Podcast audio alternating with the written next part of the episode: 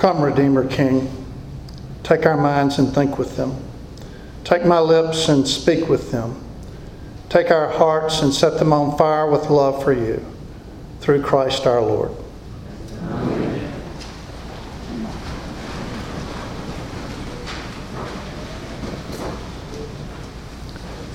For Christians, this day is known by two names Palm Sunday and the day of the, uh, the day of the Passion.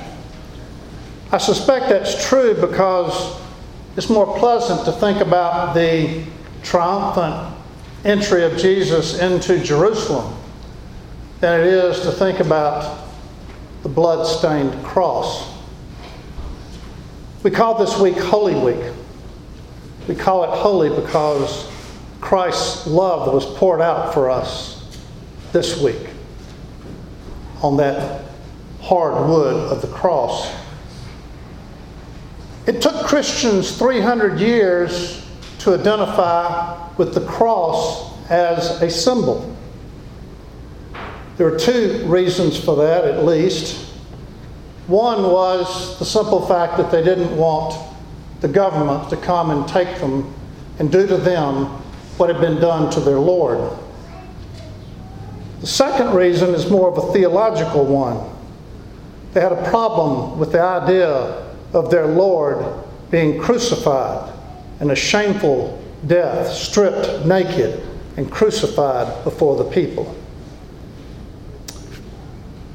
When Constantine took over the Roman Empire and changed the name to the Holy Roman Empire, then the crosses came out. Then the crosses came out when religion and the government were in cahoots with each other. In a post Christian culture, even the symbol of the cross may be lost a little bit. I'm thinking about a young woman who had been ordained deacon in the Episcopal Church. She went on a vacation to England.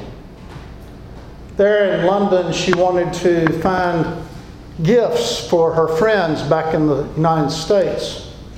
She went into a gift shop, and a young man was very helpful, and he came over and he got out a tray of crosses. They began to look at the crosses one by one big ones, little ones decorative ones. And suddenly the man got excited and he said, Look, here's one with a wee little man on it.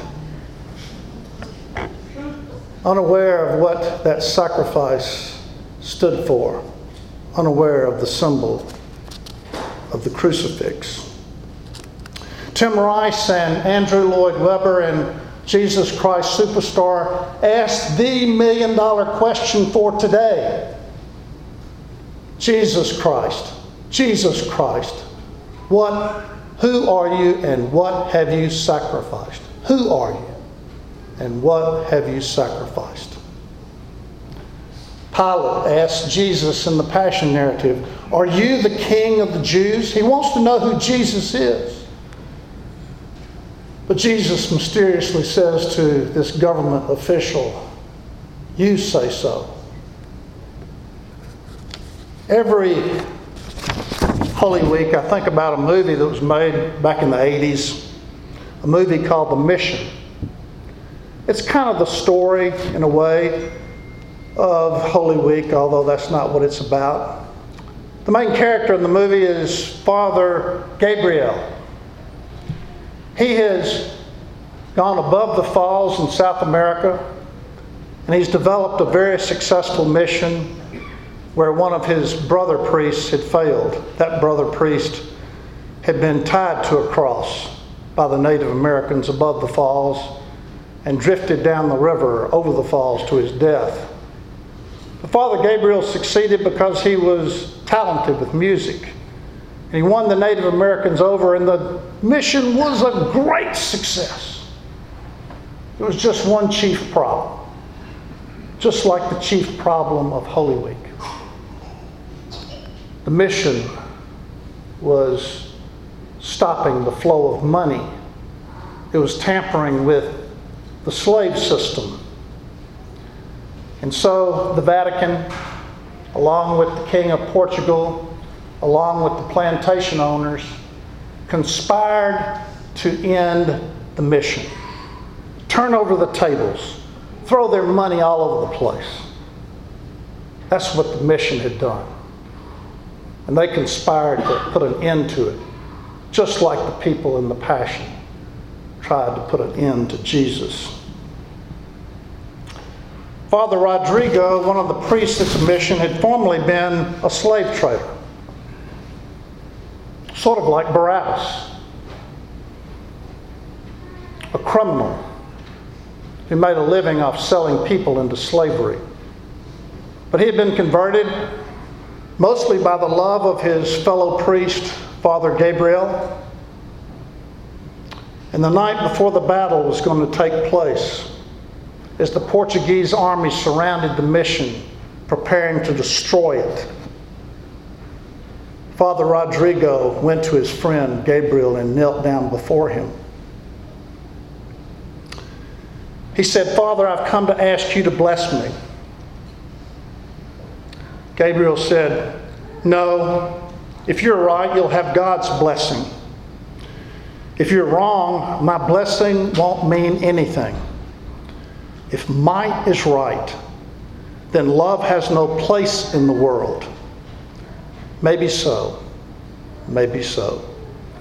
But I don't have the strength to live in a world like that, Rodrigo.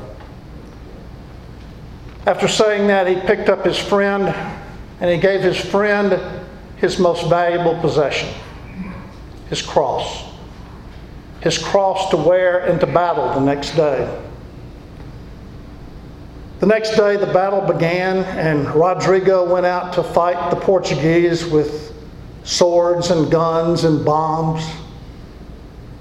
Father Gabriel, for his part, gathered a whole crowd of small children with him and went out to fight the Portuguese with the only weapon he had, which was the body of Christ contained in the monstrance. And both Rodrigo and Gabriel were shot down by the Portuguese. Both men were gunned down, and once again, the state, in cahoots with religion, carried out its grim task of murder. Barbara Brown Taylor has been a teacher to me, and she once wrote these words talking about how Christians should be warned about the love of power. She wrote, Jesus was not killed by atheism and anarchy.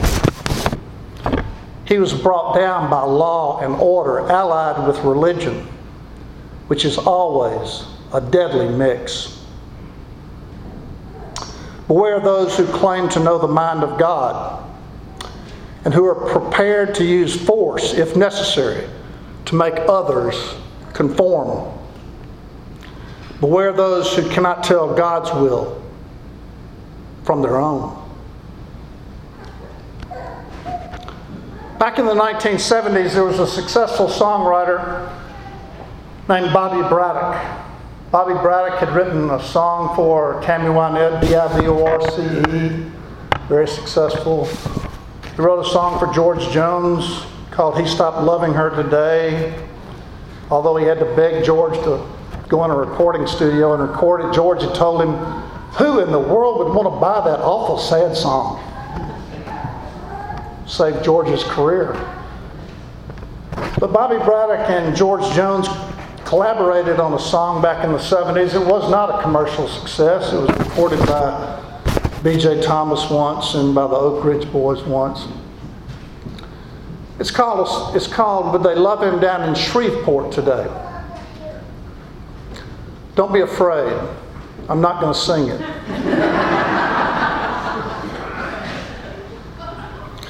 if they saw him riding in, long hair flying in the wind, would they love him down in Shreveport today?